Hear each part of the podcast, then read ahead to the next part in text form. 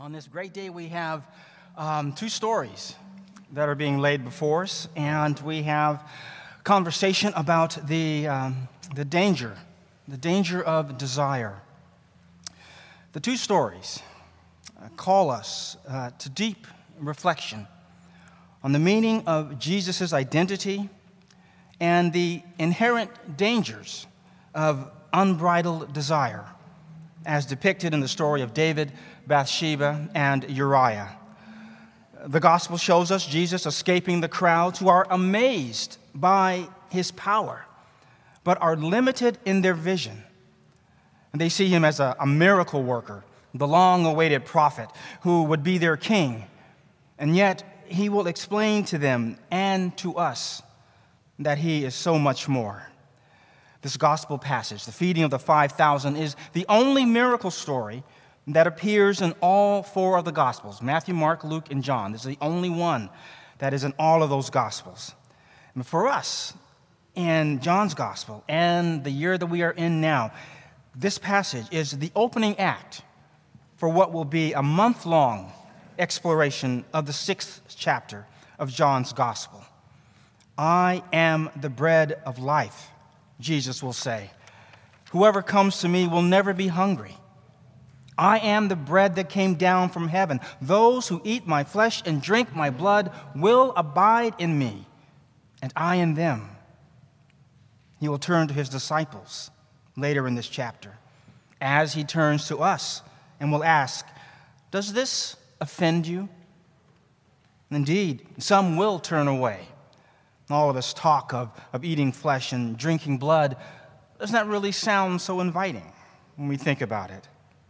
But this is the challenge set before us in the coming weeks. From now until August the 22nd, chapter 6 will be our gospel home. We will go through it verse by verse, 71 verses in all.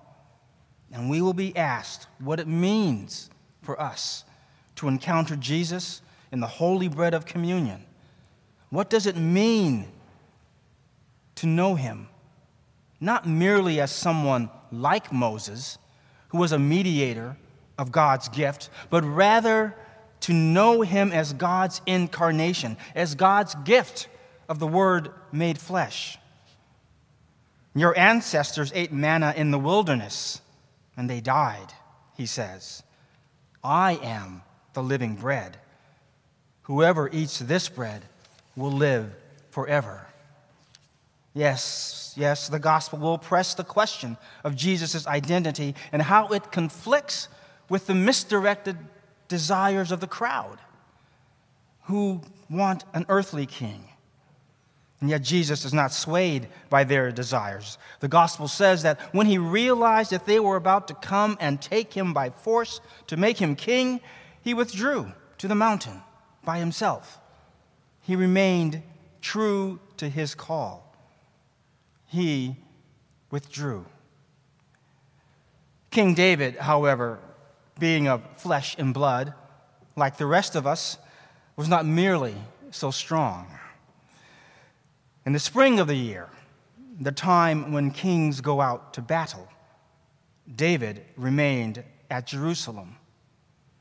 The old adage, Idle hands are the devil's workshop, comes to mind.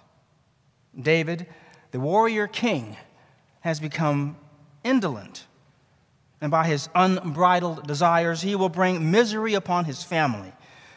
The story illustrates the danger of desire and the unforeseen consequences that can accompany our sins. The situation, we will see, will spin out of control. Here's a passage from the Epistle of James that speaks to just what we are in store for in David's family. It says, this is James 1, verses 14 and 15. But one is tempted by one's own desires, being lured and enticed by it. Then, when that desire has conceived, it gives birth to sin. And that sin, when it is fully grown, gives birth to death. there will be conspiracy and attempted cover ups, unnecessary deaths on the battlefield and in the home. Even David's confession of his sin does not stop what his sin has set in motion. Nathan, his confessor, tells him, Thus says the Lord, the sword will never leave your house because you have despised me and done what is evil in my sight.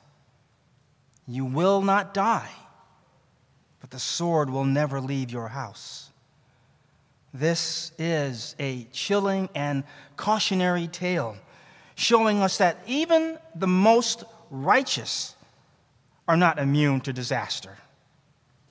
This is David, right?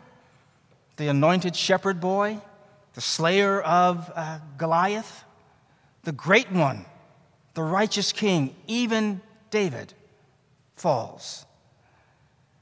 All you have to do is read the rest of 2 Samuel to see how this story unfolds, one calamity after another. The most righteous, susceptible to their own desires, especially, especially when nothing and no one stands in their way, and no one can say no.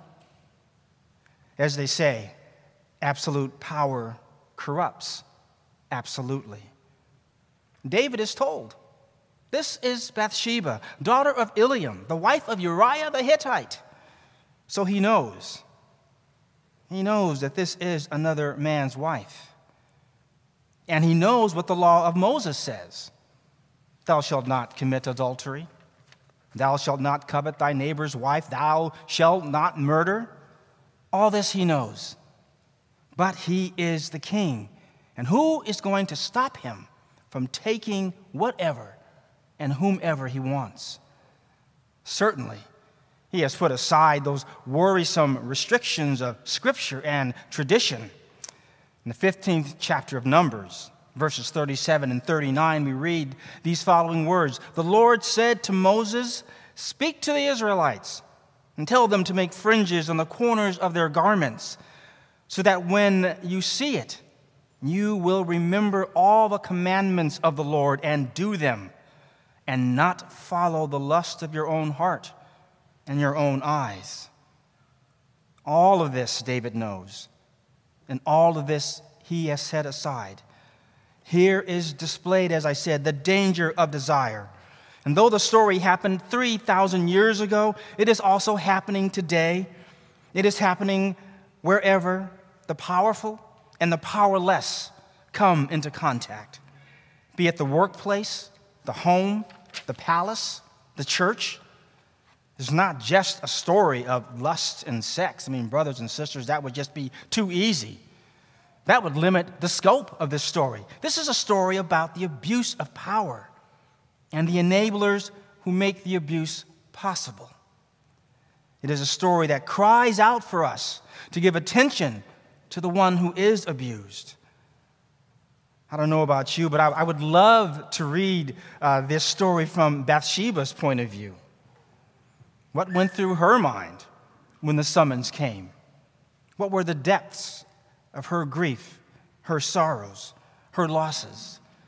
Did she go willingly or with trepidation and fear? Could she have said, mm, No?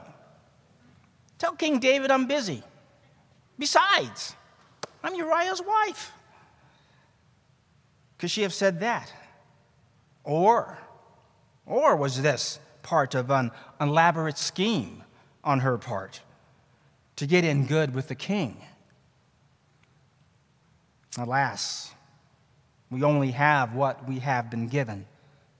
But still, still, I would love if we could have one of those breakout rooms you know, like they have on Zoom, and, and, and take all the, the sisters among us and, and have them go off and, and, and chew over this story and then come back and tell us what they think, what their take on this story is.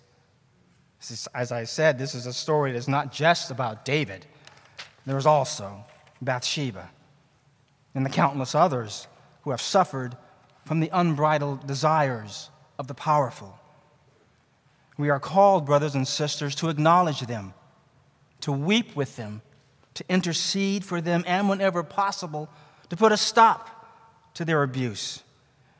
We do so by being Christ in the world, by realizing that, as he said, when we take him into ourselves, he abides in us, not merely to rest in us, but to transform us to be his heart of compassion, justice, and mercy.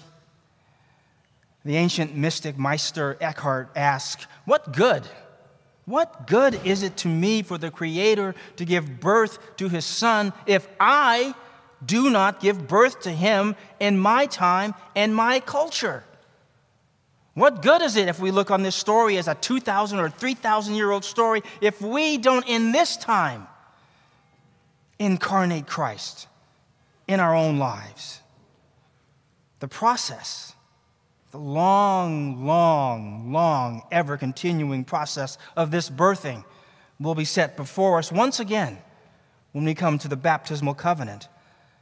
And we will remember that it is not by our own strength that we give birth to Christ. Not by our own strength do we escape the dangers of desires, but by the power of God working in us and enabling us to do infinitely more than we can ask or imagine. That power strengthening us and enabling us to be the birthings of Christ in our time. Amen.